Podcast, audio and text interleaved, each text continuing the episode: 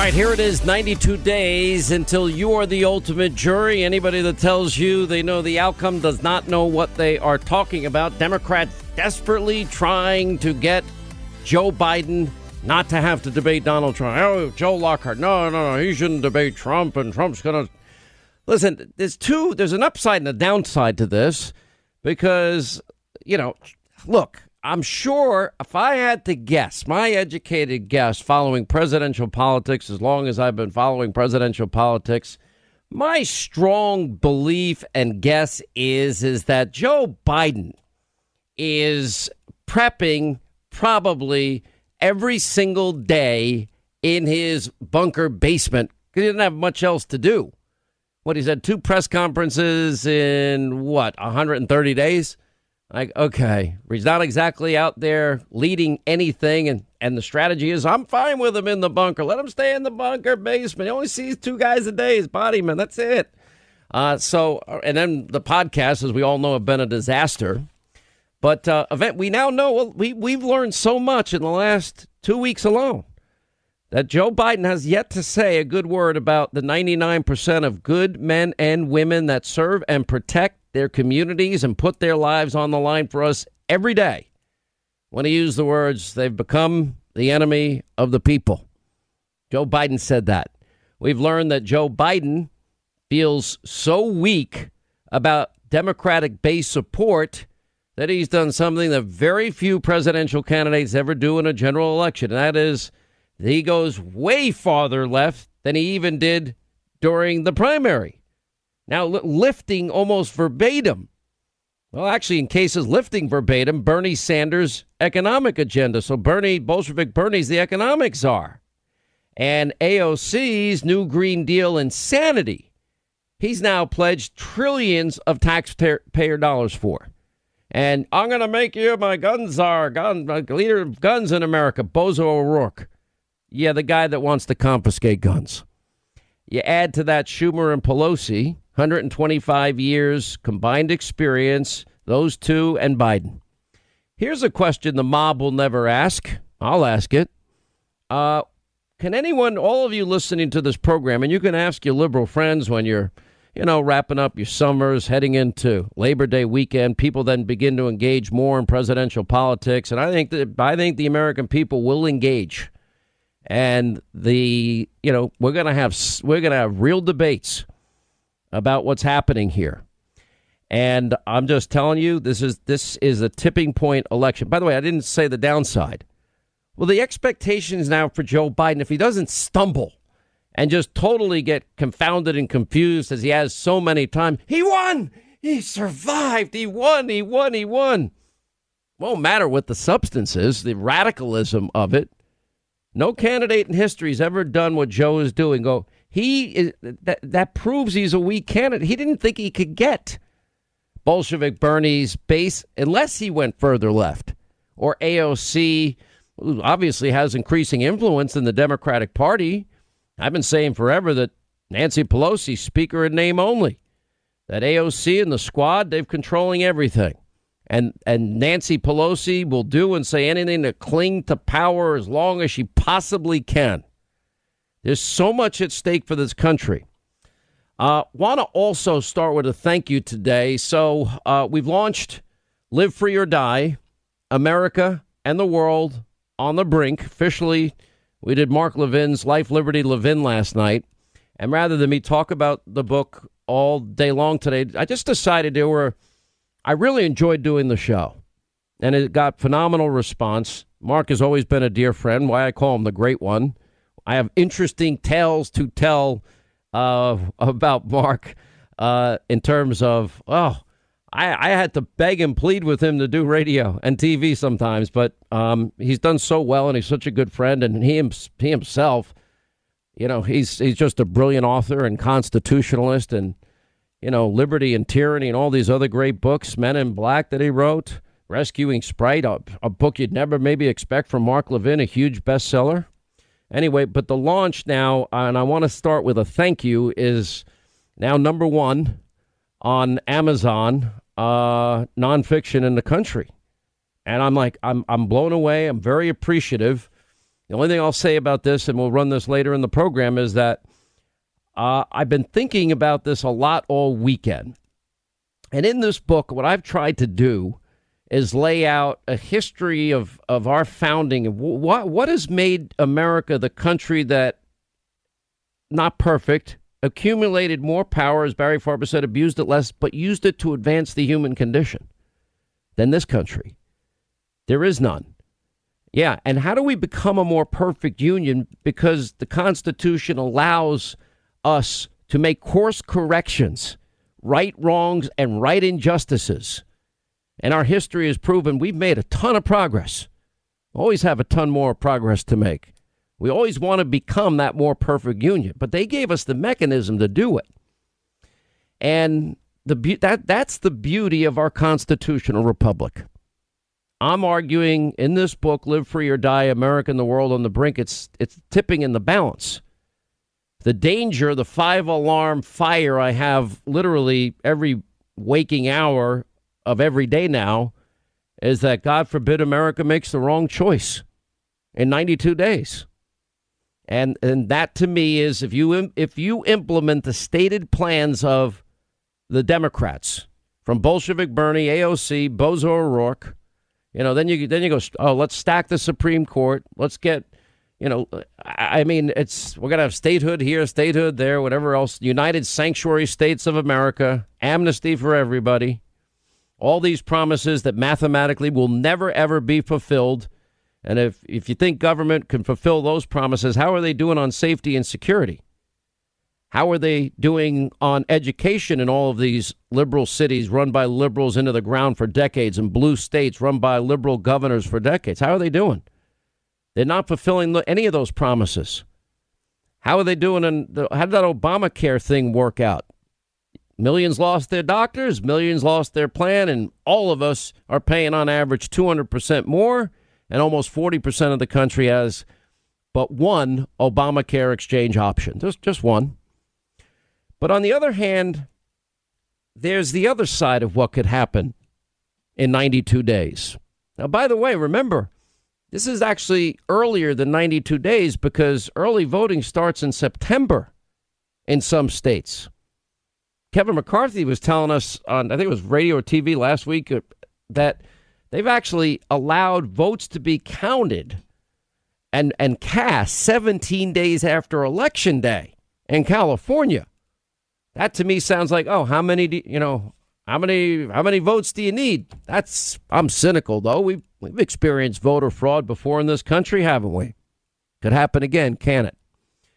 And, but on the other hand, I have to put my faith in we the people, you, the American people. You want to know what really makes America great? It's not Sean Hannity. It's not, it's, you know, uh, we're all basically a spoke in a wheel. And we're going to choose our collective values because all of it's on the line. I've, this is the biggest choice election I've ever seen because I've never seen a candidate go this far left. But I have hope and I have optimism and and that the American people, and that's what this book is about. I am laying out what made us great, the rise of radicalism, who this Democratic Party is today, and what is their agenda, which they're promising higher taxes, open borders, you know, ending fracking and energy independence and the largest producer energy in the world. That'll all go away. They're promising socialist utopia, cradle to grave, womb to the tomb.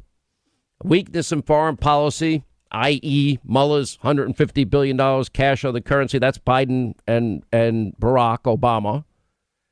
And peace through strength, destroying the caliphate, but not getting entangled in, in foreign wars, using the new military technology that the president has invested in more than any president in our lifetime.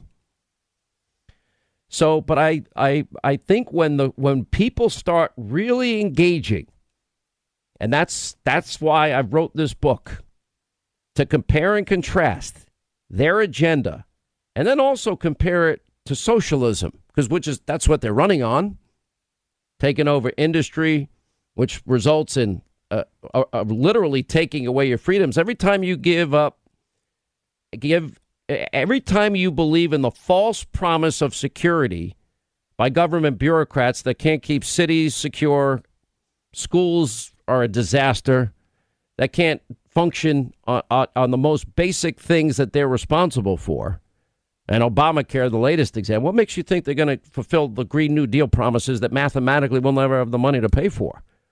But every time you give up in the name of security, you're giving up your freedom. You're giving up your liberty. And that will then ultimately destroy the very principles that made this country great. And it's real simple. Our, our original document, our declaration, that we hold these truths to be self-evident. All men are created equal, endowed by their creator, not the thing, you know, the thing, the, by the creator, the God creator of everything, among which life, liberty, pursuit of happiness. You can't pursue happiness when you're not safe, when you're not secure, you don't have law, you don't have order, and you can't do it without a solid education. I was telling this to Dennis Prager today. My friend, he had me on his program today. And so I'm just hoping, and I believe in the American people, but we made mistakes before. I tried to warn America. I mean, I was out there on a limb. Newt Gingrich, he did a podcast with him yesterday, and I got to tell you, he, I remember him calling me in the middle of the two thousand eight election cycle saying, you got to stop. He goes, you're pushing too hard, meaning Ayers, Dorn, Wright, Black Liberation Theology, Community Organizer, Acorn, Alinsky, Radicalism, Frank Marshall Davis, the whole thing. And I said, well, somebody's got to tell the truth. I can't think of myself here. There's too much at stake. And the economic record was a disaster. I've stated it many times. Just an utter disaster. I mean, nobody in the media will tell that story about Joe and Barack because that hurts Joe's chances. That, too, is in the book about state-run media. Conspiracy T V media, propaganda television. That's pretty much the ninety-nine percent of media, the mob in this country today. They just lie. They never retract. They never apologize. They never correct the record.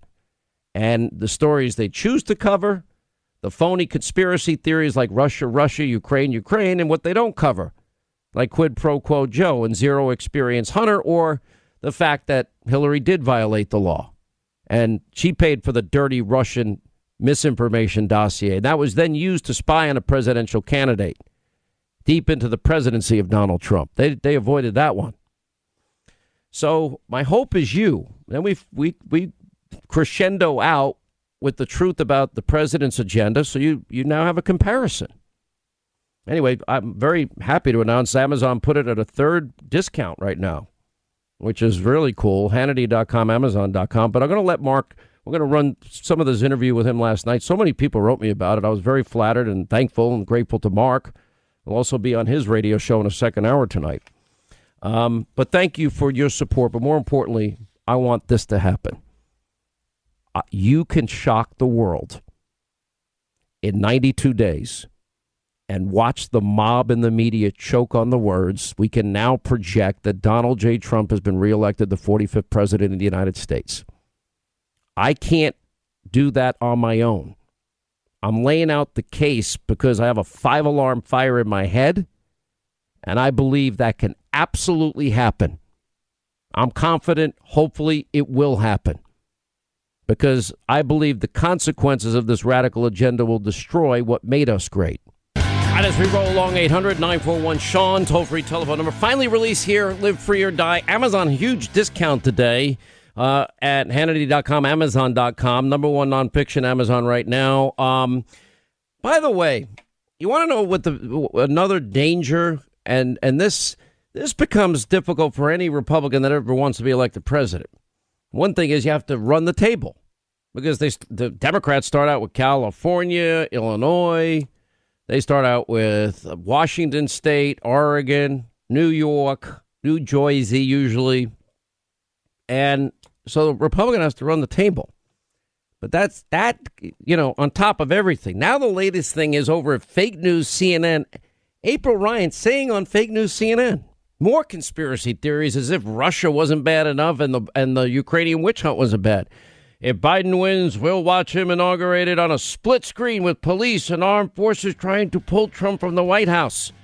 And it goes on. I mean, this is now being regurgitated by almost everybody on the media mob. And, oh, conspiracy theorists on steroids and human growth hormone.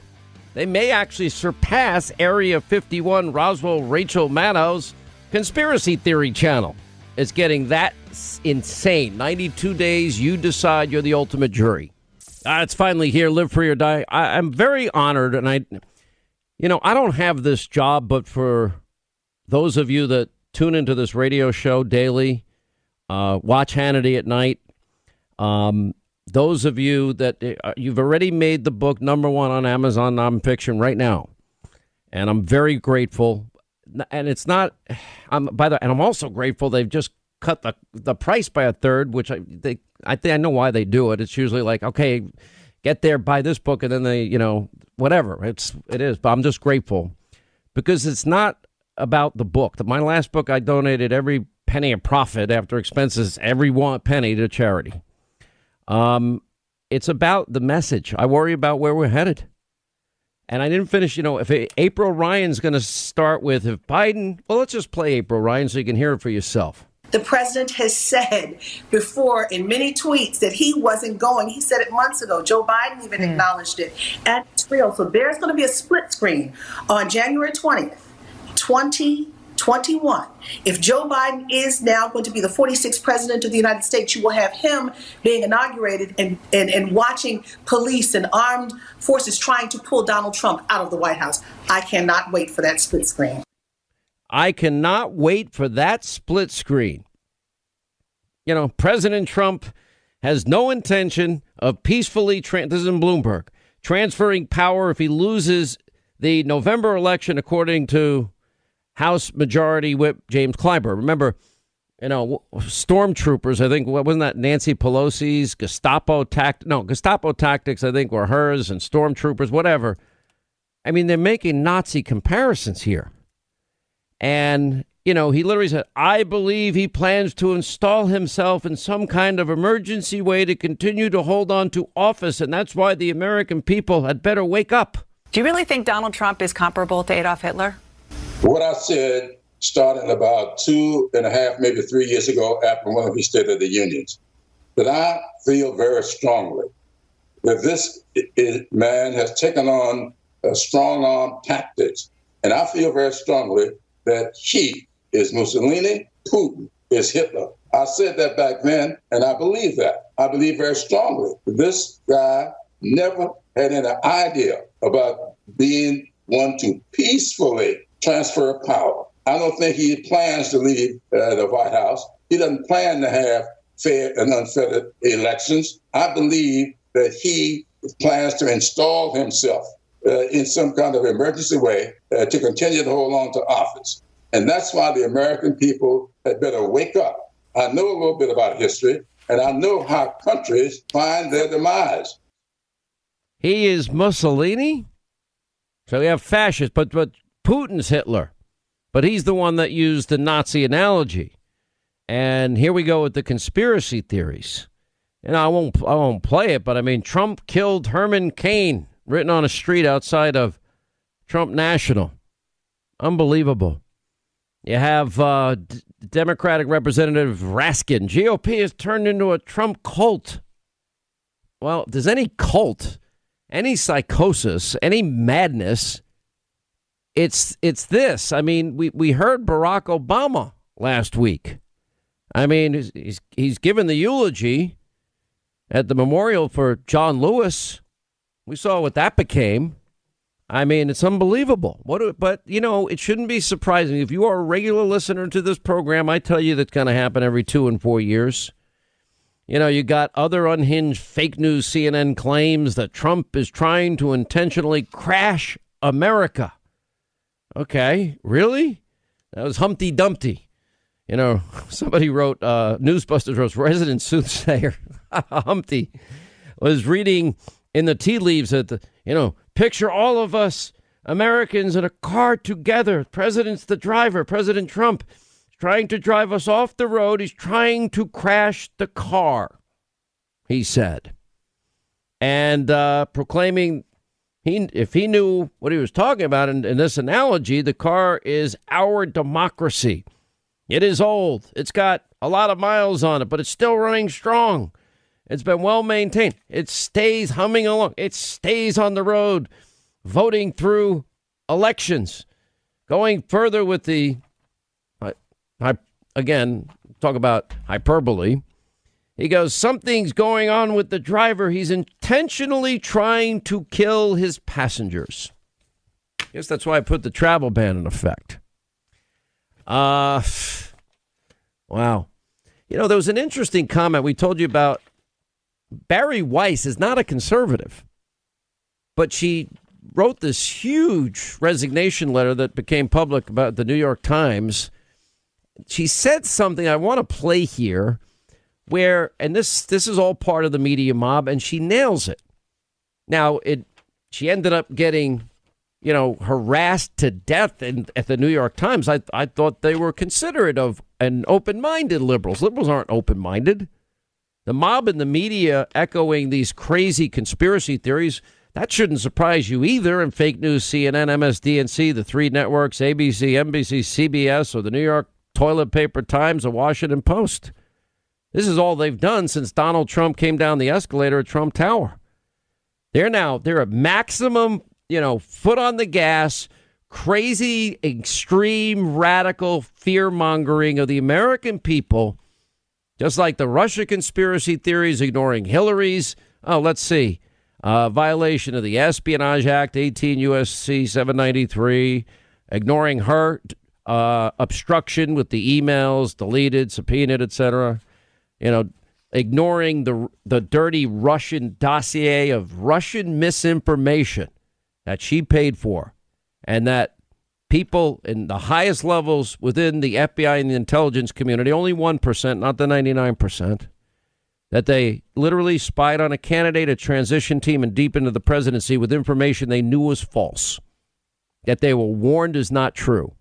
Premeditated fraud on a FISA court. And I think we're getting close to, you know, Ron Johnson suggesting he, he thinks uh, not only subpoenas, but others are really looking at the comments recently made by the Attorney General and others saying, yeah, there's something really deep going on here.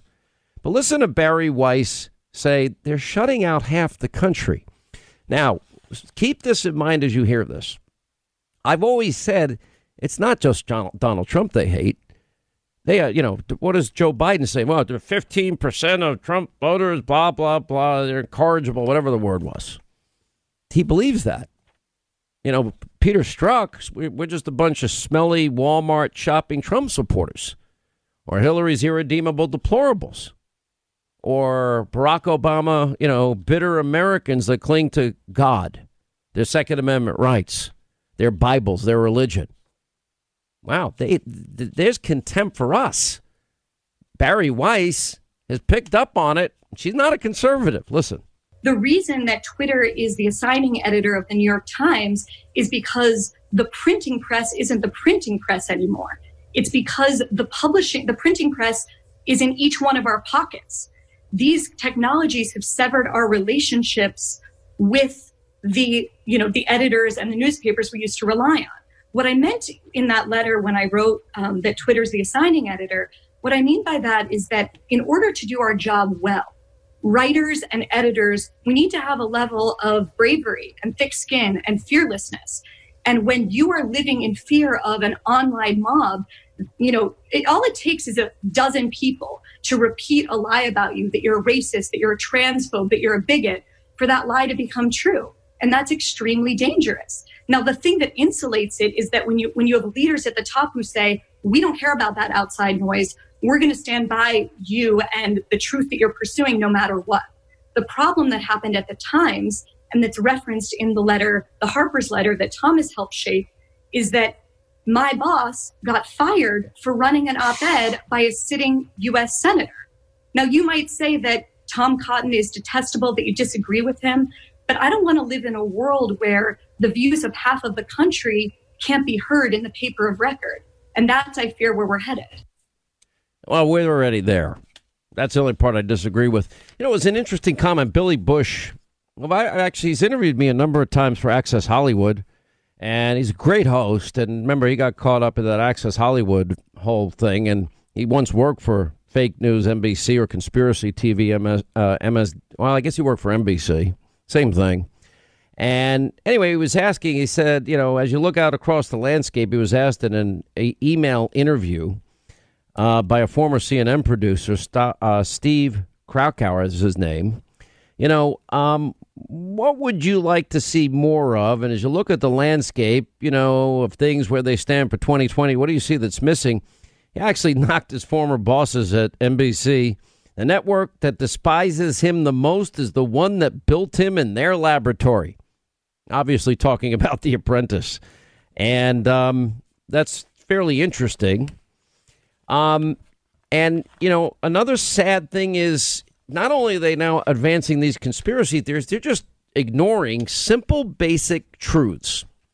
I don't know how many of you know this or don't know this, but a nine-year-old little boy, uh, Janari Ricks is his name, playing outside in Chicago over the weekend, six p.m., someone walked up, fired shots toward a group of people nearby. He was struck in the chest by a stray bullet, and he went to Lurie Children's Hospital, where he was pronounced dead one hour later. Police Department Chief of Operations Brian McDermott said Ricks was an unintended target, and we don't know who the intended target was. Now, Lawrence Jones went and interviewed. Remember, we lost a seven-year-old beautiful girl, fourth of July weekend, Chicago. Last weekend, by the way, there was a, a ten and eleven-year-old shot, both shot. They survived, but the seven-year-old girl lost her life in Chicago. And by the way, the likes of Jerry Nadler, you know, it's a myth, or Joe Biden, the police have become the enemy. Of course, we'll reallocate monies, et cetera. And you got these, oh, it's the, it's the, It's the Summer of Love Zone. Tell that to Horace Lorenzo Anderson Senior, which this Mayor Durkin never had the decency to call. I was the first to call him. And he and, and father to father, he does this. How do you recover when you lose your nineteen-year-old son? How do you recover now that we lost this nine-year-old, again, America's national treasure in Chicago? Or the seven-year-old little girl that we lost in Chicago, or the eight-year-old little girl that we lost in Atlanta because her mom accidentally made a wrong turn into the Chop Chaz Autonomous Zone, Summer of Love Zone there at the time, where the Wendy's was and was taken over by men with long rifles. And, you know, that went on. I, we had reported on it a week and a half earlier. Nobody in the media reported on it. Imagine if they were conservatives that created a conservative Chop Chaz Zone. Summer of Love Zone, uh, we'd have a very different reaction. Then the, the false, lying narrative that, no, what we see with our very eyes. For example, I'm always a, you know, wait till all the facts come in. Don't rush to judgment. Presumption of innocence. You, you, you couldn't deny immediately nine straight minutes of what happened to George Floyd. You can't deny the sixty-some-odd days that it's gone on in Portland, and then say when Donald Trump, after, you know, the graffiti is everywhere, they're attacking and trying to burn to the ground federal buildings. The president not only has a right, but he has a duty, of an obligation to protect federal property. one hundred, one hundred federal troops go in to protect that property only because these mayors and governors reject any and all attempts by the president to help restore law and order and safety and security. And oh, Donald Trump caused all of this. Forget that it's been going on sixty some odd days. Now, I had my sources tell me at the time, and the president confirmed it for me. He was about to go fix the the autonomous Summer of Love Zone, which is the only reason that that mayor and governor finally acted. Sad. Now we're we're literally, look at what happened all over the weekend. New York, guess what? So over the weekend, that's the end of July, right? Today's the third of August, right? Yeah, guess what? In New York, they have now surpassed the amount of shootings and victims in twenty twenty. And in terms of all of twenty nineteen, let's see, we have August, September, October, November, December. We have five months to go. In eight months, I'm sorry, my math is sort of like Joe Biden. In, in, in just seven short months, seven months, they surpassed, and this should shock you, the amount of shootings and victims that happened the entire last year. But they're denying that a billion dollar cut is a disaster. I mean, it is it, it is so sick and twisted and ugly. This is an important election year. All right, we're going to have a debate. Leo Terrell, Chris Hahn, Jehmu Greene in the next hour. We'll see how that goes. But uh, anyway, again, thank you for, for your help, your support, making Live Free or Die now number one, Amazon dot com. And uh, you made that happen. They now have it on a third discount. Last I checked, Linda actually checked. Uh, and uh, I'm excited about it, but it lays out the roadmap so we can ensure that the blessings of liberty are passed on to every generation. Reagan said, freedom is but one generation away from extinction. Let's not make it this one. Sunday afternoon, police collected evidence from a drive-by shooting on Longfellow Avenue in the South Bronx. A twenty-seven-year-old man was shot in the thigh. A few hours earlier, in the Weeksville section of Brooklyn, a bullet grazes the head of a sixteen-year-old boy. While both survived, the escalation of gun violence across New York City is unsettling for many, like David Hardin, who call it home. It's very disturbing. If somebody crosses them wrong, I mean... let's say you bumped them by accident. They're going to pull it out and shoot you because they can. Do you feel safe on the streets now? No, that's why I stay in the house. The number of shootings in the five boroughs this year to date has now surpassed the total number of shootings in all of twenty nineteen. Last year, there were seven hundred seventy-six total shootings with nine hundred twenty-two victims. Over the weekend, the total surpassed that with at least nine hundred forty-two victims, including innocent children like seventeen-year-old Bronx basketball star Brandon Hendricks, killed by a stray bullet in June, and one-year-old DeVell Gardner shot dead in his stroller last month. Many struggle to make sense of this shooting spike. Maybe it's part of the pandemic. Maybe it's a part of homelessness.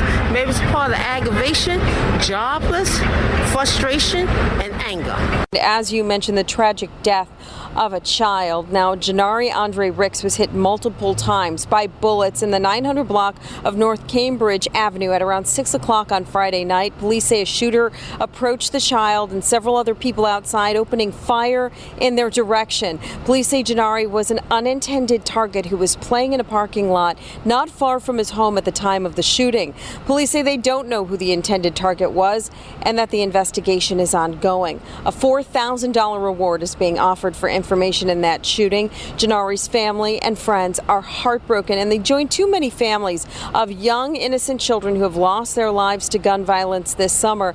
Janari was the first reported shooting of the weekend where nine people were killed and more than thirty were wounded in shootings across Chicago. The weekend closed out a July that saw a one hundred thirty-nine percent jump in citywide murders compared to the same month last year. And we expect to hear much more about that from the Chicago police superintendent. The stepfather came up to me and said, put her in the car, get her to the hospital. I said, excuse me, what's going on?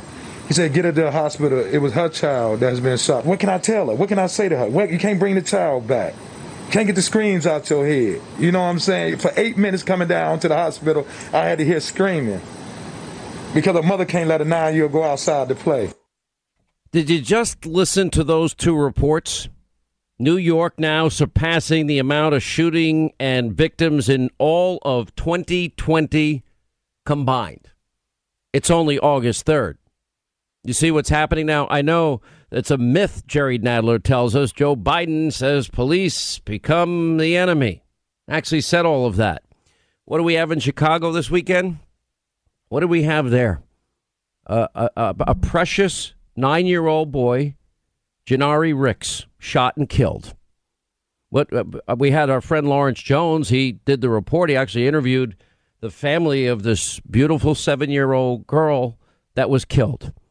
In Atlanta, we had an eight-year-old girl killed just because her mom happened to make a wrong turn into the the two block or whatever it was autonomous zone there. I guess Summer of Love Zone. a seven-year-old little girl. This, this is our national treasure, our children. Uh, so many people everywhere I go now commenting about Horace Lorenzo Anderson Senior, who lost his nineteen-year-old son, Junior, in, in the autonomous uh, Chop Chaz spaghetti potluck dinner and, of course, Festive and Summer of Love Zone. He wasn't the only person killed in that zone. Police had to beg to even get in to get him medical attention. But yet, we've had two thousand cops now injured. We have fourteen cops around the country dead. Uh, but the Democrats, this is this is a myth. No, I think the president's right, calling it a war zone. Now, what is government's fundamental job? Safety and security. What's the next most important job? I would argue education for our children. What do all of these cities that we're watching all of this unfold in have in common? The cities have been run by liberal Democrats for decades. And the president offers help. They reject it, reject it, reject it. Well, he's causing this on day sixty-three when he sent in one hundred troops in Portland to protect buildings, federal buildings that they were trying to burn down, which, by the way, is not only their right, the president's right, but it's also his responsibility not to let that happen, especially considering the mayors of these cities have failed so miserably at restoring order and, and creating a safe zone. We're going to have zones. How about we make it a safe zone so every kid can pursue happiness? How about we have an education zone where kids can learn to read, write, and do math? But I call it a preview of coming attractions. Because that that's now the new radical extreme socialist left.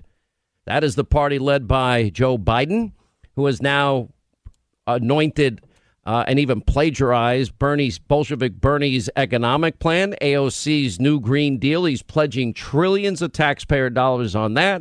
Then we have Bozo Bez, Beto O'Rourke's gun confiscation plan. He's the gun czar. And then you got Pelosi, Schumer, and Biden, one hundred twenty-five years of failure. We're not going to rush through the three guests that we have. We're going to keep them for the hour.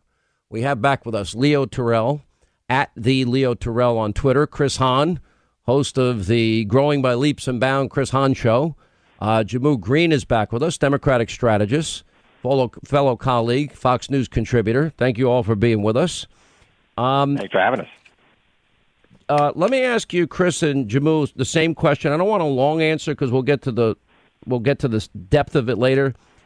Do you or do you not agree that these cities now, that the most basic function of government to keep their citizens safe and secure has spiraled out of control and they're not safe and secure? Chris, we'll start with you. So I am not happy when I see cities allowing zones that are controlled by people other than the... I didn't ask you, are these cities safe or is it... Uh, uh, is it a myth, the, as Democrat I, leaders are saying? I think most of the cities are safe. I think really? There are parts of the city you wanna, that are not. You want to raise your kid in New York City right now or Chicago? Uh, I mean, I still go into New York City. Would you like to raise your children in Chicago or New York City where all this violence is happening? That's a simple question. I would raise my kid in New York City. I How about Chicago? Would you would you raise your kid where all this gun violence is happening? I would. I, you know, look, yeah. I think we've got to get a control. Last weekend, guns. a ten and eleven-year-old was shot. Now we have a nine-year-old dead. Jehmu, I'll ask you the yeah. same question. Are, is it a myth that these cities are having and experiencing unprecedented violence? Are you denying that truth and reality? Absolutely not, Sean. Thanks for having me on. And I, I think there's no doubt in anyone's mind that it, the streets, the park that Janari Ricks was in in Chicago was not safe for him. And I don't think there's any way to deny that. Oh, by the way, I forgot about the one-year-old in New York, a one-year-old little boy that was killed, and yes. Lawrence Jones interviewed the father uh, and the grandmother. They don't think it's safe yes. either because it's not. Yes, and I don't think there's any denying that gun violence is a serious public health crisis in this country. And so the question I think we should be answering is what are the best tools to tackle gun violence, to tackle the fact that a mother of a nine-year-old doesn't feel safe sending her kid out to the park right outside of her home. And there are some solutions that we should be talking about. All right, well, we're going to get into all of that if you if you want, but the reality is it's worse than ever.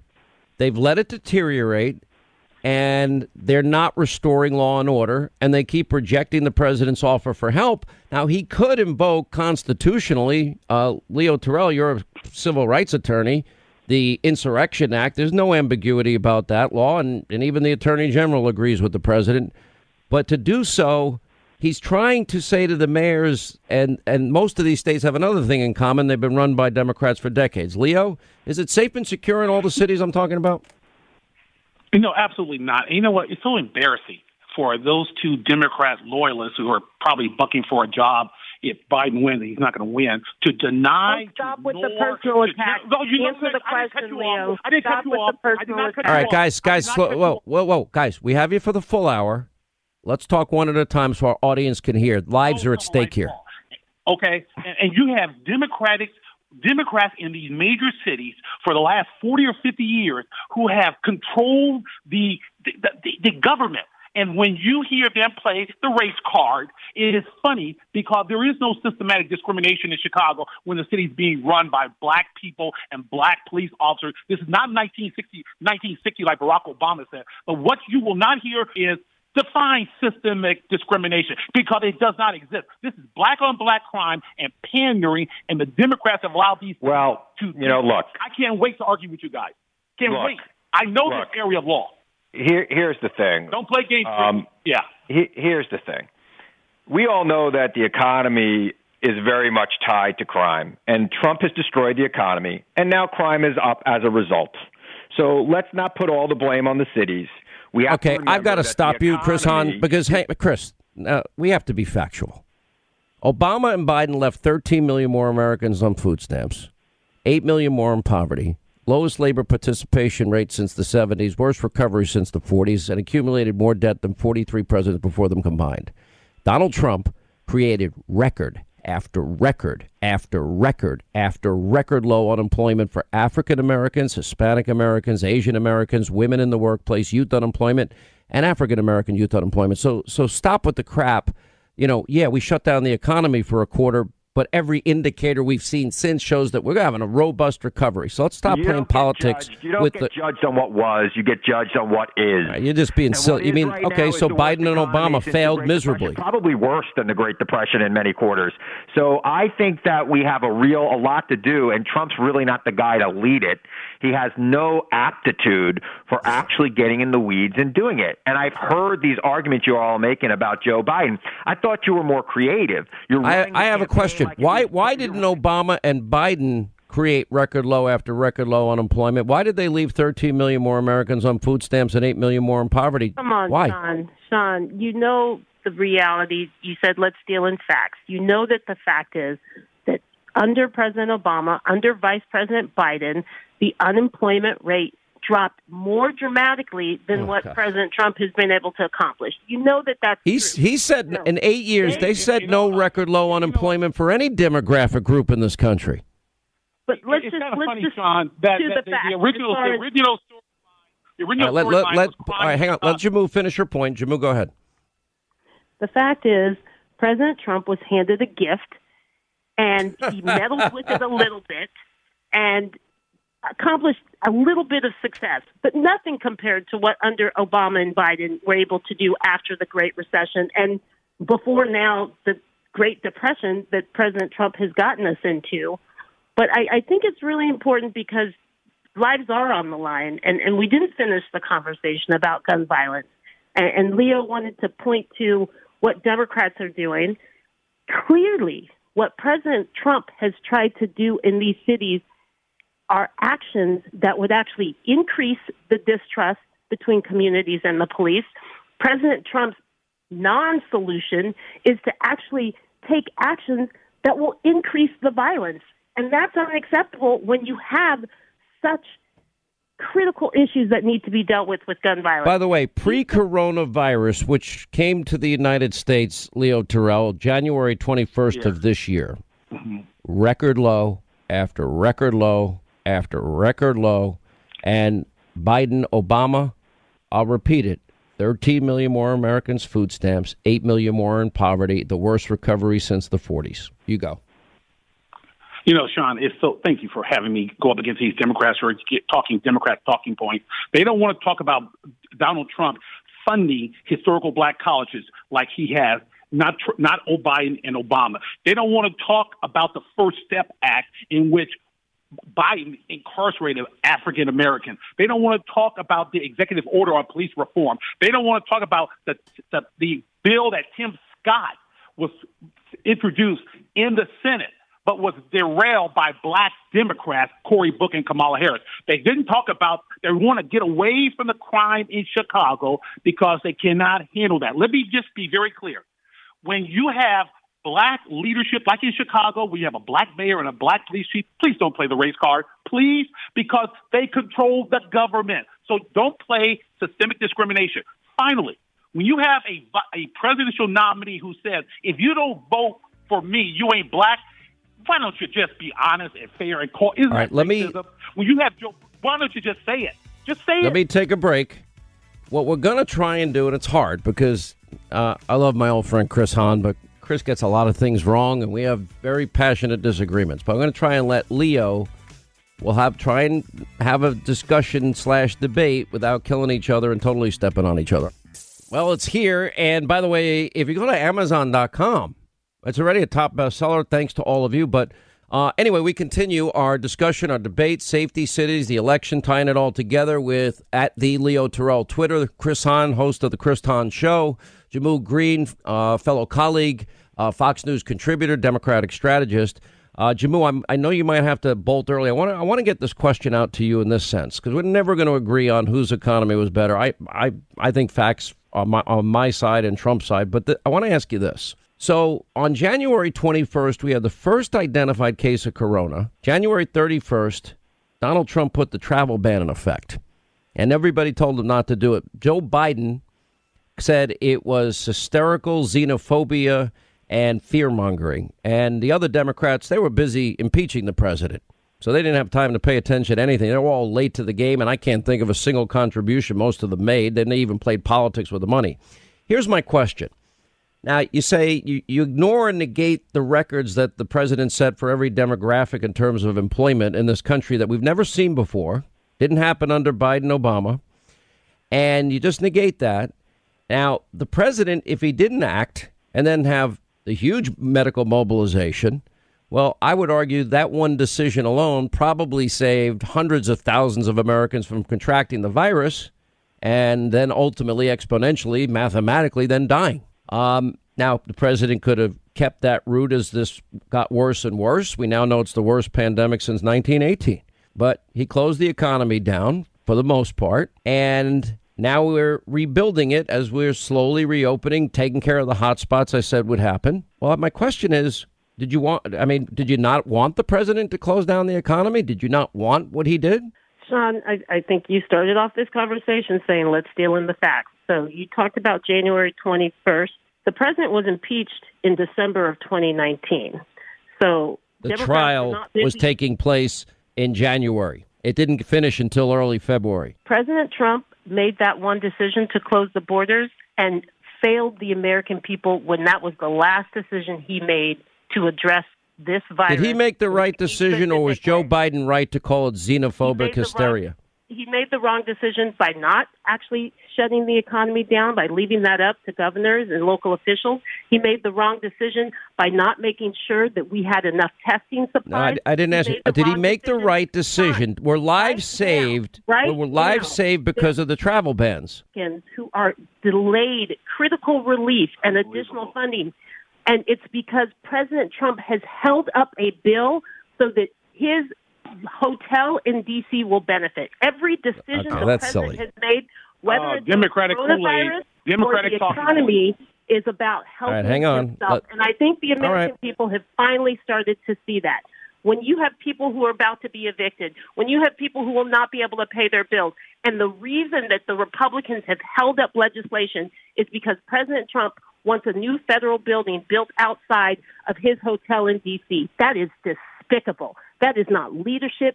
There is no humanity in that decision. The only decisions he makes aggressively right. are to help himself. I think. Okay, I, th- I, I think that's a ridiculous argument. Pandemic. You didn't want to answer my question of whether or not the travel ban was the right decision or the medical mobilization in a sense, but that Joe Biden wouldn't have implemented. Leo, I'll let you respond to that. I mean, if, you know, if we're going to have a debate, why don't you guys answer Sean's question? Why don't you answer my question about systemic discrimination and whether or not Joe Biden's comment about you ain't black? You guys won't answer that. You got, you're using Democratic talking points. I want to debate you guys because I'm loaded to bear. My point is this. I'll answer Sean's question. The answer is yes. It saved lives. Look at the congressional hearing that Steve Scalise had with Doctor Fauci last week. And what Doctor Fauci admitted to, that what Trump decisions were, he was in total agreement. Answer the question. Donald Trump. I'm going to answer your question. The travel ban. I'm going to answer your question, but I'm going to ask one of my own. I think what he, when he said you ain't black, that was ridiculous and dumb, and he shouldn't have said it. Now, will you admit that when Trump said there were good people on both sides in Charlottesville, that was kind of a dog whistle to racists?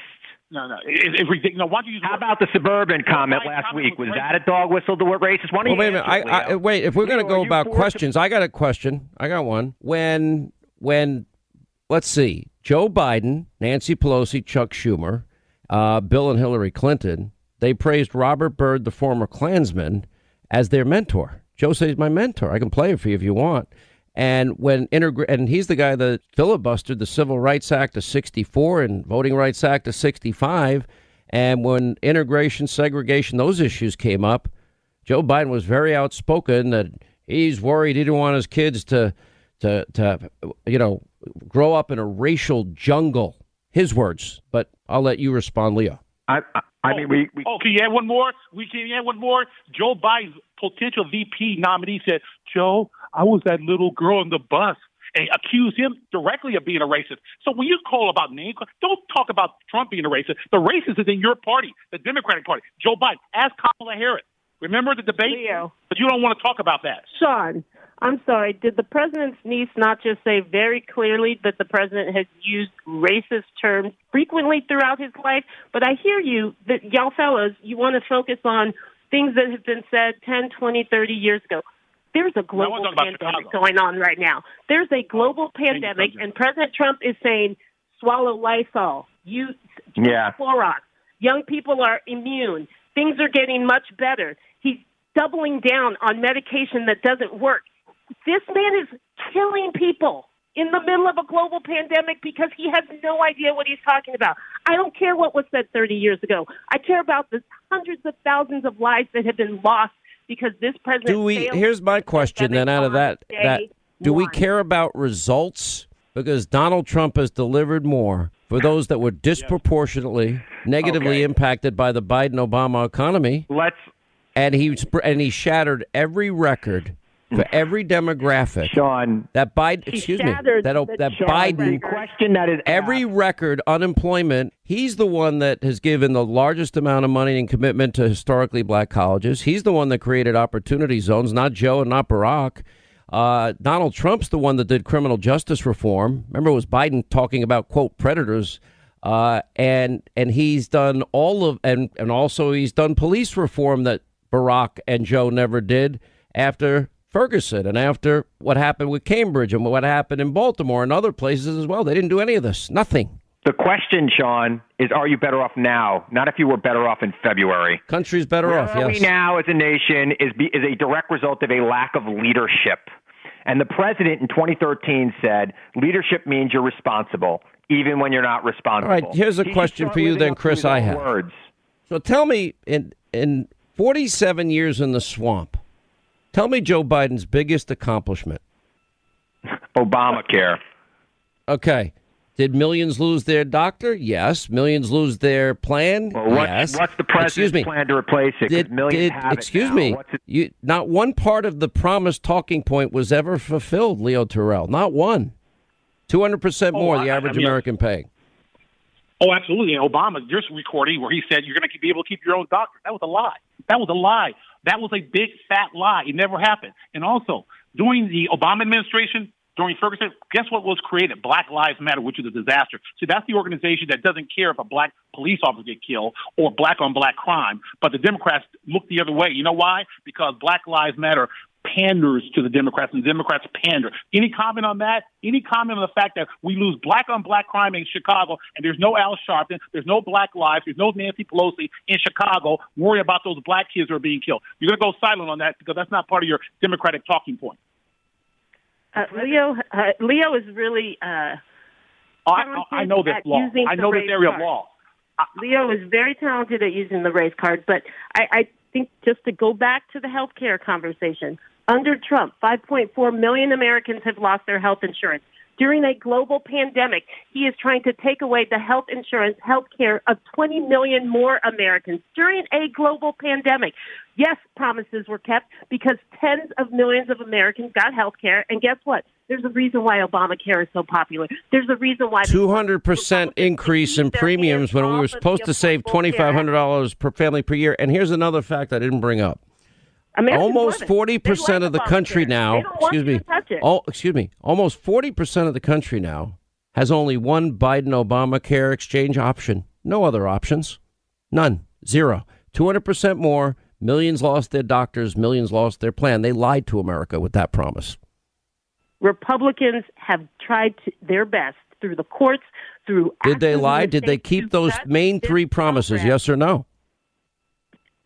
Obamacare kept its promises by ensuring millions of Americans that Jehmu, now under a Trump Jehmu, we're paying two hundred percent more on average.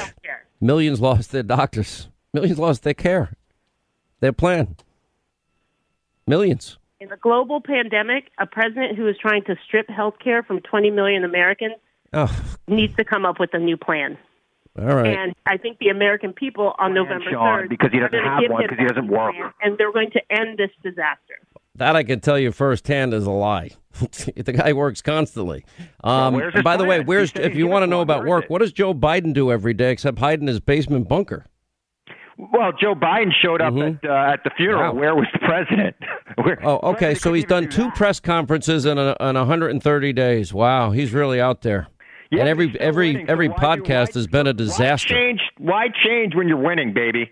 You know that. Do you think that Joe Biden? Do you think? that he has the mental alertness, the stamina, and strength for the hardest job in the world? Because yeah. I don't believe he does. I think I, Bernie I, Sanders would, but I don't I, think I, Biden does. I do, and I think that you keep lowering the bar for him so that all he's got to do is show up at the debate and not eat the microphone, and he'll win.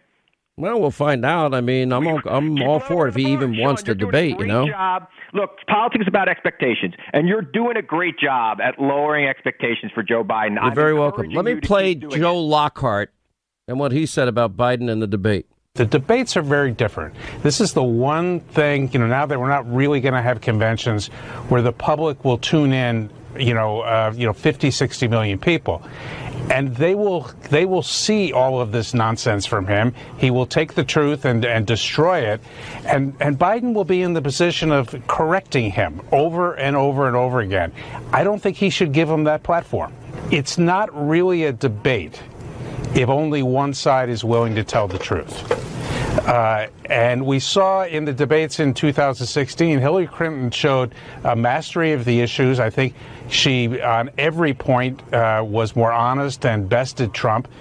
But Trump came out of the debates, I think, doing better because he just kept repeating the same old lies. We're going to build a wall and Mexico's going to pay for it. We're going to keep all of those Mexican rapists out of the country. We're going to make great trade deals. None of these things have come to pass. Uh, and giving him that sort of national forum to continue to spout, you know, to get to twenty-one thousand or twenty-two thousand lies, I think just isn't worth it for, for the Democrats or for, or for Biden.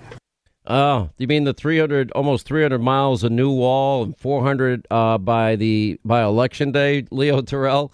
Uh, they're scared to death to have Joe Biden debate Trump. They, they are so afraid to have Joe Biden debate because, let's be honest, Joe Biden is an empty suit. He's being controlled and managed by Bernie Sanders and the extremist wing of the Democratic Party. That's why I'm not part of the Democratic Party anymore. I know the playbook. They have ignored law and order. They have ignored quality schools. They have turned their back on black-on-black crime. And throughout this entire discussion, when you start off with issues about crime in Chicago, That's not going to be discussed by my two Democratic colleagues on this show. They're not going to touch that. They're going to try to flip the issue. Joe Biden is only trying to run on the issue of, if you don't want Trump, vote for me. Joe Biden's not running on policies. Joe Biden doesn't have any policies to run on. This president has done more for people of color, more for Americans than the Obama-Biden administration in eight years. And I can't stress this enough. As a result of the racial divide during the Obama-Biden administration, we came up with Black Lives Matter. We came up with the big lie of, of Michael Brown, hands up, please don't shoot. That was a lie, because it wasn't. If it wasn't, if it wasn't a lie, then he, those officers would be prosecuted. So the Democrats are running away from their record. At the Leo Terrell on Twitter, Chris Hahn, uh, uh, host of the Chris Hahn Show, growing by leaps and bounds. Jehmu Greene, Fox News contributor, colleague. Uh, anyway, uh, you can find Chris's show, I guess, somewhere on the internet. Um, eight, and, and we appreciate you all being with us, guys. We'll have you back again. eight hundred nine four one Sean is our number. When we come back, well, the great one is going to interview me here. Then I'll be on hour two of his radio show tonight, which is going to be fun. And uh, that and your calls coming up. Final hour free for all next. Last night I was on Life, Liberty, and Levin uh, with uh, my buddy, the great one I call him, Mark Levin. And Uh, and I'm going to be on Mark's uh, radio show, a second hour, that's seven Eastern tonight. Um, uh, one of my best friends. But we wanted to run some of it because it got so much positive reaction. Here is some of that. Your book is called Live, Free, or Die, America and the World on the Brink. You have not written a book in ten years. I've not. Tell America what motivated you and why you wrote this book. It's the moment. Here's what's at stake. Joe Biden now has stated policies that what he will do to America. He's adopted Bolshevik Bernie's entire economic agenda. He's actually plagiarized it, taken it word for word. He's pledging trillions, not billions, trillions of dollars to A O C's new Green Deal. Now, here's the danger. If these plans are implemented, You, you, you don't need an M I T degree. You don't need a Harvard degree to figure out mathematically it's impossible. You know, I have a whole chapter in the book, and we can get into it in detail if you want, and that is Socialism, a History of Failure. Because everything that has been promised in every other socialist experiment, no matter what form it has taken, be it, you know, Mao or the Bolsheviks or uh, let's how's Cuba working out? How's Venezuela working out today? Wherever it has been implemented, is tried, it has resulted in the, the results have been catastrophic. Let me bring it on a more simple level. There is a psychological, and I'm giving you the, the underpinnings of this election. There is a psychological appeal when politicians or bureaucrats want to take away all the natural stress in one's life. And the way they're going to do that is they're going to promise you, oh, your school will be taken care of, pre-K will be taken care of, daycare will be taken care of, a guaranteed government job, guaranteed government wage. We're going to guarantee a government vacation. We're going to guarantee government healthy food. We're going to guarantee government health care. We're going to guarantee uh, government retirement. Well, okay, let's look at the history of how government in this country alone is now working. You know, we see the anarchy, we see the violence. New York City, Chicago, Seattle, Portland, Los Angeles. It's unfolding right before our very eyes. What do all of those cities have in common? They've all been run by liberal Democrats now for decades. And if you can't provide the most fundamental role that government should provide, which is law and order and safety and security, how are you capable of doing anything, anything else? Now let's go to the next part of that equation. You look at all these liberal cities and these blue states run by Democrats for decades. How is their educational system doing compared to other cities and other states that have not been run by liberal Democrats? In almost all of the cases, you're looking at an educational system in ruins. You love Ronald Reagan. You were Ed Meese's chief of staff. There was a, a landmark study, A Nation at Risk. And what they said in that study was, if this were done to our educational system by an outside entity or force, it would be tantamount to an act of war. Okay, look at Baltimore. I'll pick one city. Baltimore, third highest per capita. By the way, I want people to yeah. know, this is all in your book. Oh, Go yeah. ahead. Third highest per capita spending in the entire country for education, for their children. Mark, thirteen public schools, high schools, what percent, and it's not a test, it's not a question, what percentage of those students in those thirteen public high schools do you believe are proficient in math? Now, forty, thirty? Zero. There's not one child proficient in math, very few in reading. Now, they fail on safety and security, law and order, they fail on education. What this election is about is now they want to, if they failed in all of the areas we have entrusted them with, and all these blue states and blue cities were run, again, by liberal Democrats for decades, now they want to tell us that they're going to do everything for us. And that it'll take away every fear you have in life. Well, that's not what this country was founded on. This is where your books are a great, you know, primer, if you will, or primer for this, this entire endeavor. Because you talk about our founders and our framers. But so do you. I do. In the first chapter, and I can see hmm. you sitting at your desk, writing this book, moving from chapter to chapter almost, because the first chapter mm-hmm. is a heavy chapter. The hardest one. Well, that and socialism are the t- Okay. Yeah. That's a soon-to-be thereafter chapter. Mm-hmm. But you really look at the founding mm-hmm. and the perspective of an, of an average American, a patriot, and you go through the magnificence of the founding of this country. Mm-hmm. And unlike the sixteen nineteen Project, you actually tell the truth about the founding of this country in a very understandable way. And in a way, I think most Americans who love this country think. Then I can see how your mind's working as you're writing it, and you're moving into... You know me too well. And then you're moving into socialism, mm-hmm. which is sort of the evil opposite of capitalism and freedom. Socialism smothers liberty. You explain all these things in your book. I do. And then you also bring us to modern times, uh, the war on Trump. So basically... The way I see your book, and it's a fascinating book, the way I see it is you build to a crescendo. Here's our history. Here's their history. Now we're in the Trump period. And then you have the final part where you're talking about what's going on in the country all the way up to the coronavirus. Mm-hmm. And this is what I want to talk to you a little bit about. The, uh, the Trump period. Mm-hmm. Here's a man who was not interested in politics. He decides he wants to run. People laugh at it.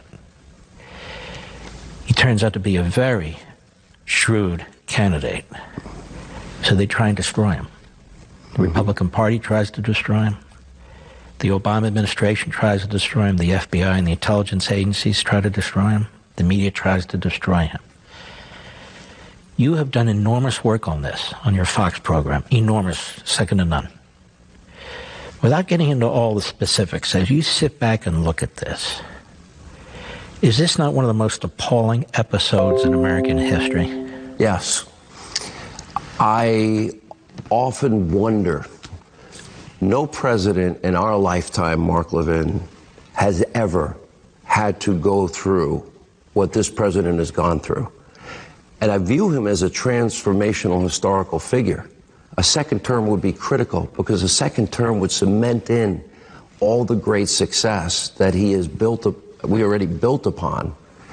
And it, now we're talking about the Supreme Court. Now we're talking about ending a lot of bureaucracy. Now we're talking about lo- locking in changes to our economy, now being the largest producer of oil in the world and energy independent. And but to get into the, the, the more direct answer to your question is it has been the most unrelenting, mean-spirited, hateful, I mean, between the media mob, which is ninety-nine percent of, quote, people that say they're objective journalists, they're liars. They smear, slander, besmirch, they libel, the character assassination. They wake up every second, minute, hour of every day, I often say, hating Donald Trump. What did Donald Trump do? He did everything he said he was going to do as, as president. Nobody's cut the bureaucracy like he has. Nobody kept his promise on taxes, on the judiciary. He even gave us the names of the nominees he would uh, uh, appoint to the Supreme Court. Which Biden won't do. He found a way to get the money to build the wall because nobody else was going to help him.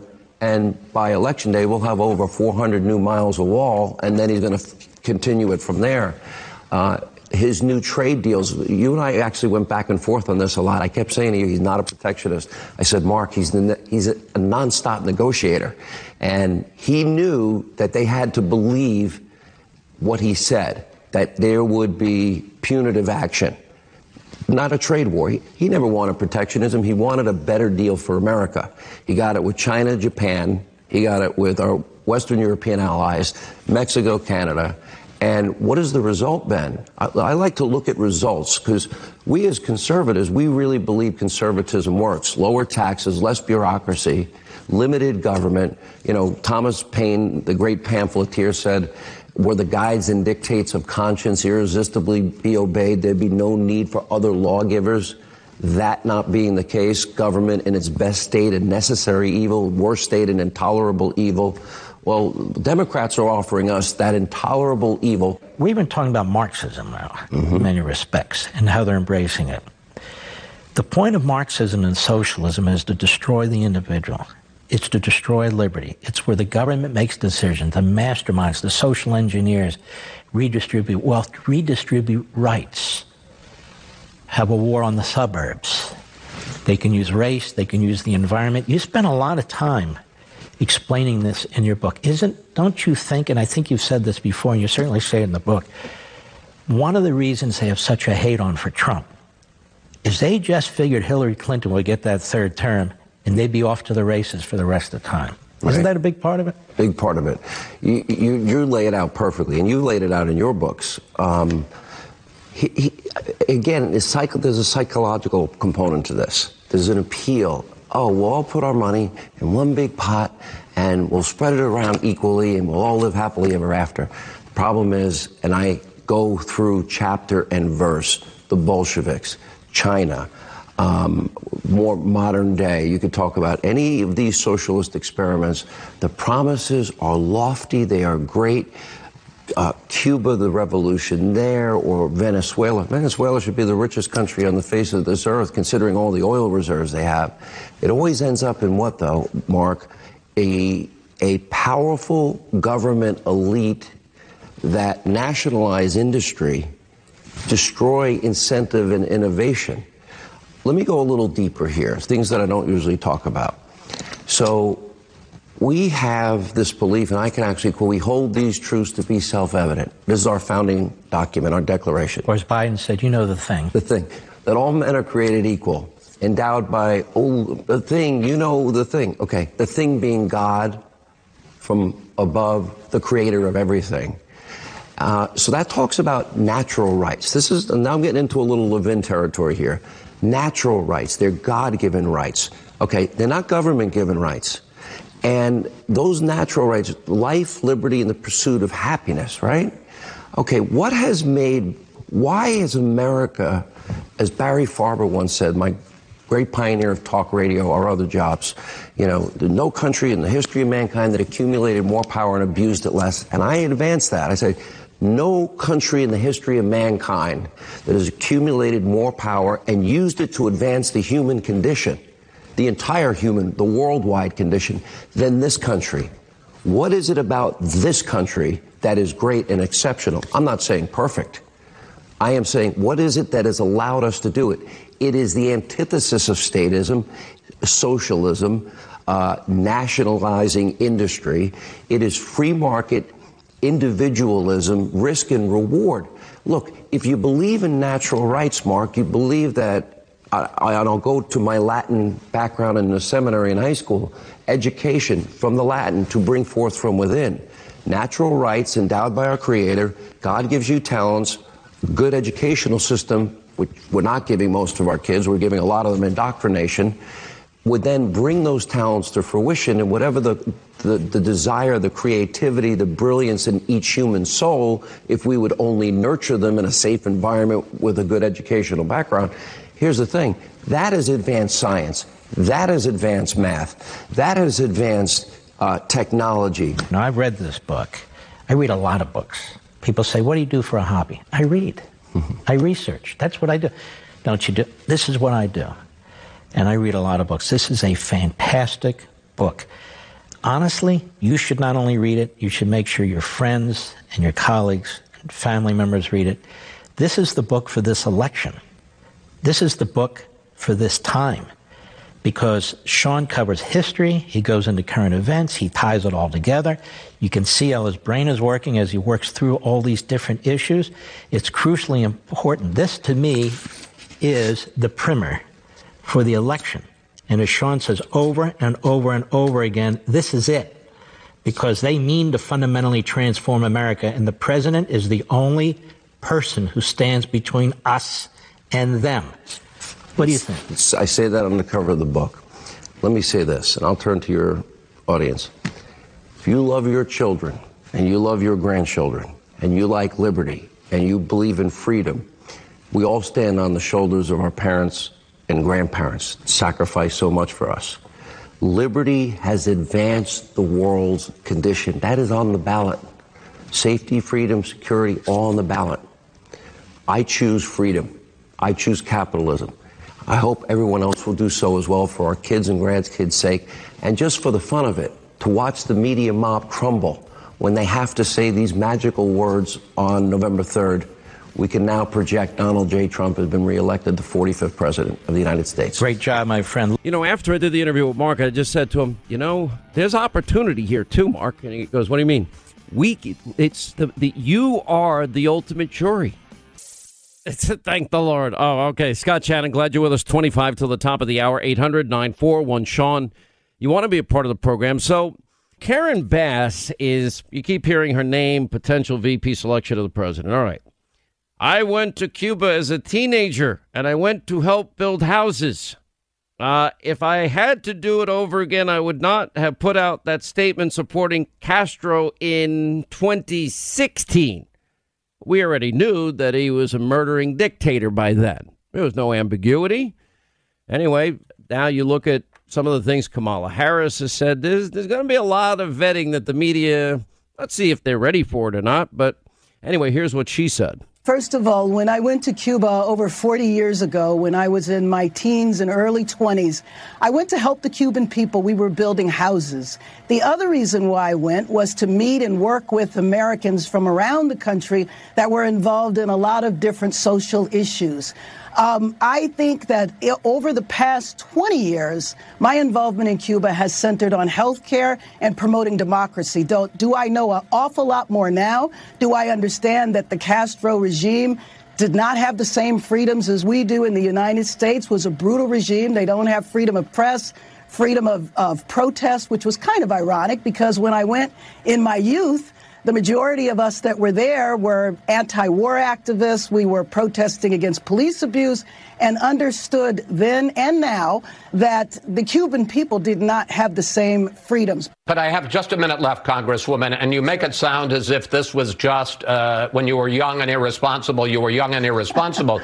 You put out that message about about Cuba, about Castro's death Six years or four years ago in twenty sixteen, uh, shouldn't you have known by then that, that Castro's death was not a great loss to the Cuban people? I, I absolutely would have not put that statement out. And I will tell you that after talking to my colleagues who represent the state of Florida, raised those concerns with me, lesson learned, would not do that again for sure. Would not do that again for sure. Unbelievable. Um, eight hundred nine four one Sean, again at the bottom of the hour, the great one, Mark Levin. I'll be on his radio show tonight in his second hour. Uh, uh, and we're happy. Uh, Amazon dot com, they now huge discount on the book, uh, which is great. Uh, very happy about it. Uh, we've been trending, what, number one, two all day on Amazon, which is, I'm, I'm beyond grateful and thankful. We have on Hannity dot com a lot of fun events we're doing and, and interviews we're going to be a part of that you can also be a part of. Um, and much, much more. So we have it all up there. And we also have just an informational election interactive map that uh, can tell you, OK, when does early voting start in your state? When? And, and Sean, don't forget yes. also, you know, you know, it's not just, you know, yes, you can get the hardback cover, and Amazon does these, you know, um, discounts from time to time. And it's awesome because you can get great things at a lower price, you know, on certain days. So I definitely wouldn't sleep on that. I'd buy yours today. But there's also the Kindle version. There's the audiobook. So if you're somebody, if you're a long haul, you know, truck driver and you're, li- you know, looking for something to listen to, it's, these are things that you can do and you can learn about your country and, you know, you can learn it from Sean, who's been doing it for thirty years and loves the Constitution and loves our country and keeps talking about how important the election is. I mean, it's a critical time for us all to kind of rally. I mean, we're we're in an ideological struggle here with a lot of people in our country. So I think it's very important for people to, to get your book and to read it. And Ethan and I were just talking in the studio because, you know, we're listening to Karen Bass, who's, you know, one of the top contenders to, to be the V P pick for, for Biden. And she's talking about Castro. And it's like in chapter four of your book, you know, you hit that. You talk about Che Guevara. You talk about Castro. You know, and these are things that, you know, a lot of these millennials that are marching in the street, they don't know anything about it.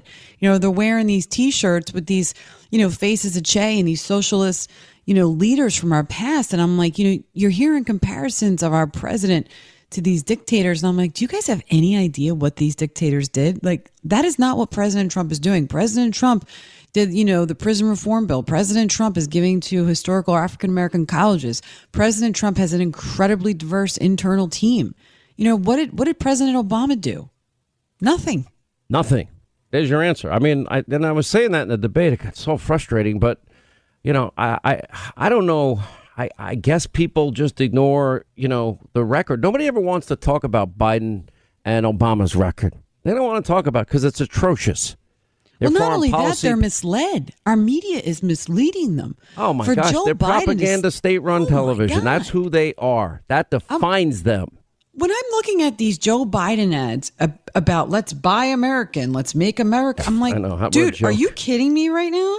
You've been in office fifty years. You've done nothing. Absolutely nothing. And now you're stealing the current president's agenda. Now you're using his words. I just, it's completely insane to me. I, I feel like I'm living in some sort of time warp. I'm like, is everybody else not seeing what's going on here? All I can hope is that there's a lot of people like us that are going, I'm going to go to work. And on November third, I'm going to go to the polls and I'm going to pull a lever for Donald Trump because I believe in having my four oh one k be something that I can keep and that I can have a retirement plan and I can put my kids through college and I can pay my mortgage. I mean, you're not going to be able to do that under Joe Biden, period. Well said. All right. Um, eight hundred nine four one Sean. Let's get to some calls as promised. Uh, let's say hi to Laura is in Alabama. Uh, spent two great years of my life there. Uh, Laura, how are you? Glad you called. And thanks for being with us. Hey, Sean. Thanks. And you did great last night on Levin, by the way. Good job. Uh, thank you. You know what? He's a great interviewer. I love the format because uh, you get a lot of ex- a lot of time to go into depth, which is hard to do. We, you know.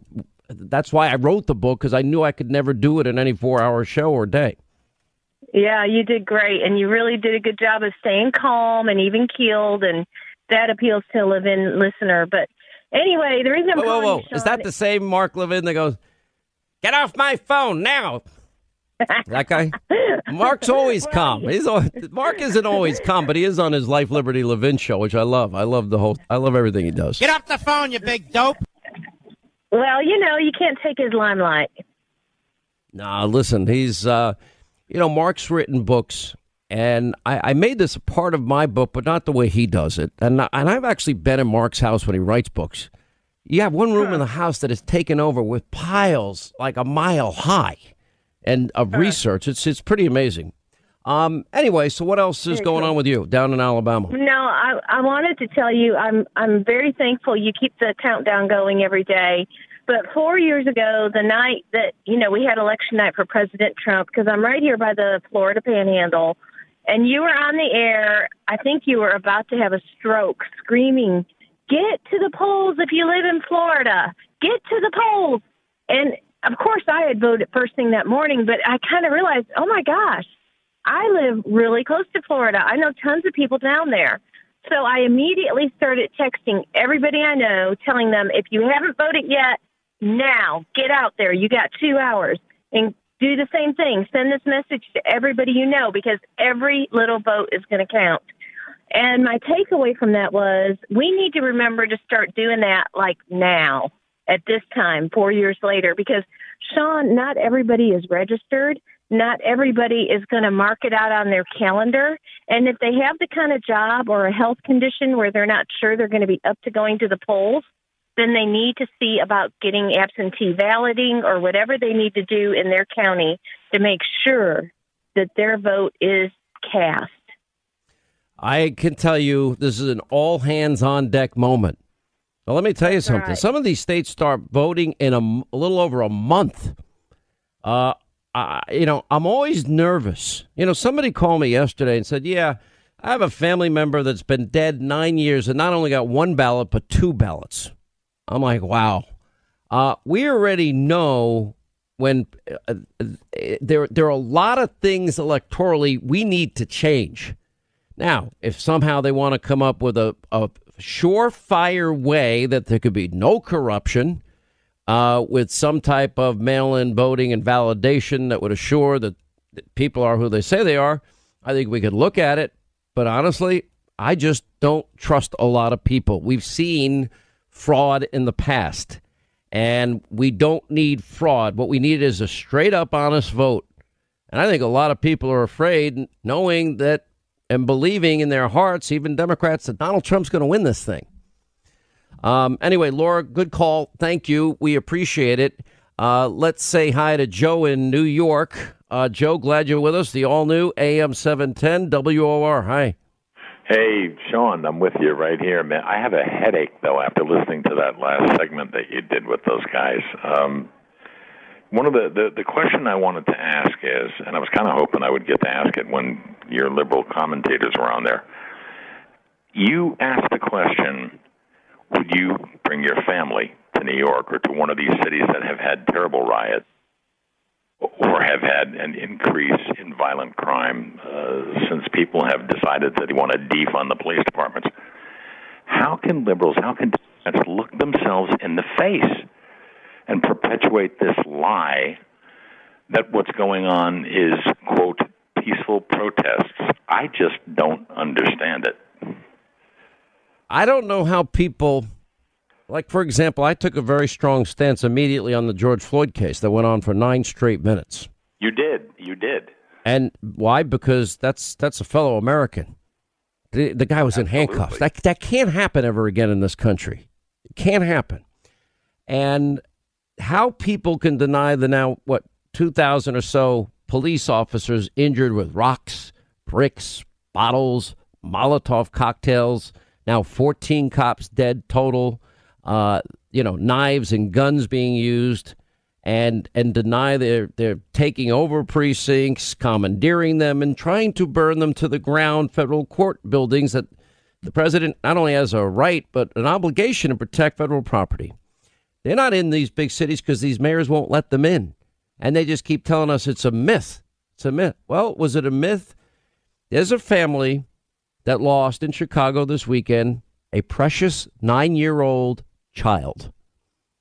I, I, I don't. I, how do you? What do you? How do you ever recover from that? I don't think you can. Just like the seven-year-old that lost her life in Chicago on the Fourth of July weekend, or the one-year-old in New York in a park in a stroller, or the eight-year-old little girl that was. That was that happened. Her mom made a wrong turn. She's in the back of her mom's car. Uh, or Horace Lorenzo Anderson Junior We saw his a, a father's broken heart on my television show. How do you deny it? The video evidence is overwhelming, incontrovertible, and you cannot deny what it, the truth is. But they, they just go out there with a straight face, and they do. Then Biden leads the way. They are the enemy. Then defund the police. Since de Blasio cut one billion dollars for the N Y P D in New York and pulled off the, the prestigious, frankly, the street crime unit that did the most, you know, hands-on work in the city, it's become an absolute, I honor Adam Schiff, it's been a Schiff show. New York City's not safe. It's the it, look at look at the statistics we now know.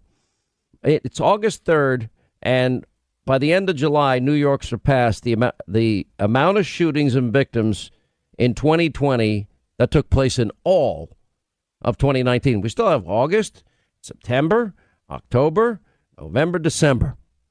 That's that's five more months. What what's the number going to be at the end of the year? Every that that nine-year-old's family from this weekend. The stepfather came up to me and said, "Put her in the car, get her to the hospital." I said, "Excuse me, what's going on?" He said, "Get her to the hospital. It was her child that has been shot." What can I tell her? What can I say to her? What, you can't bring the child back. You can't get the screams out your head. You know what I'm saying? For eight minutes coming down to the hospital, I had to hear screaming. because a mother can't let a nine-year-old go outside to play. They will never, ever see Janari Ricks again. I don't think I could recover from that. I just don't. Anyway, you know, I, you get the last word. Sean, I'll tell you, I, and, and I wanted to move from there to the shootings over uh, this past weekend in Chicago. That, why wasn't that the lead story on every major network, both regular television and, and cable? I, I just looked online. I, I looked at the news feeds uh, online, nothing. You're a great American. I miss Marty. Thank you so much for having me on. I uh, miss Marty, too. Boy, but that means you go back a long way with us. Thank you, my friend. Marty, oh, wish he was here. All right, Hannity tonight, nine Eastern, Fox News. We are loaded up. We have some some original reporting, Lawrence Jones, that you've got to see. That's all I can tell you. Um, Ari Fleischer, Mercedes Schlapp, Senator Marco Rubio, and Senator Cotton, Uh, Kayleigh McEnany, Dan Bongino, and so much more. nine Eastern, Hannity, Fox News. By the way, again, launch tomorrow, Live Free or Die. Thank God uh, you've made us number one on day one on Amazon. Thank you for all of you. We have a whole list of events coming up. Uh, Amazon has a third discount. I'm going to be on the second hour of Mark Levin's radio show, and we'll see you tonight at nine and back here tomorrow. Thank you, as always, for being with us.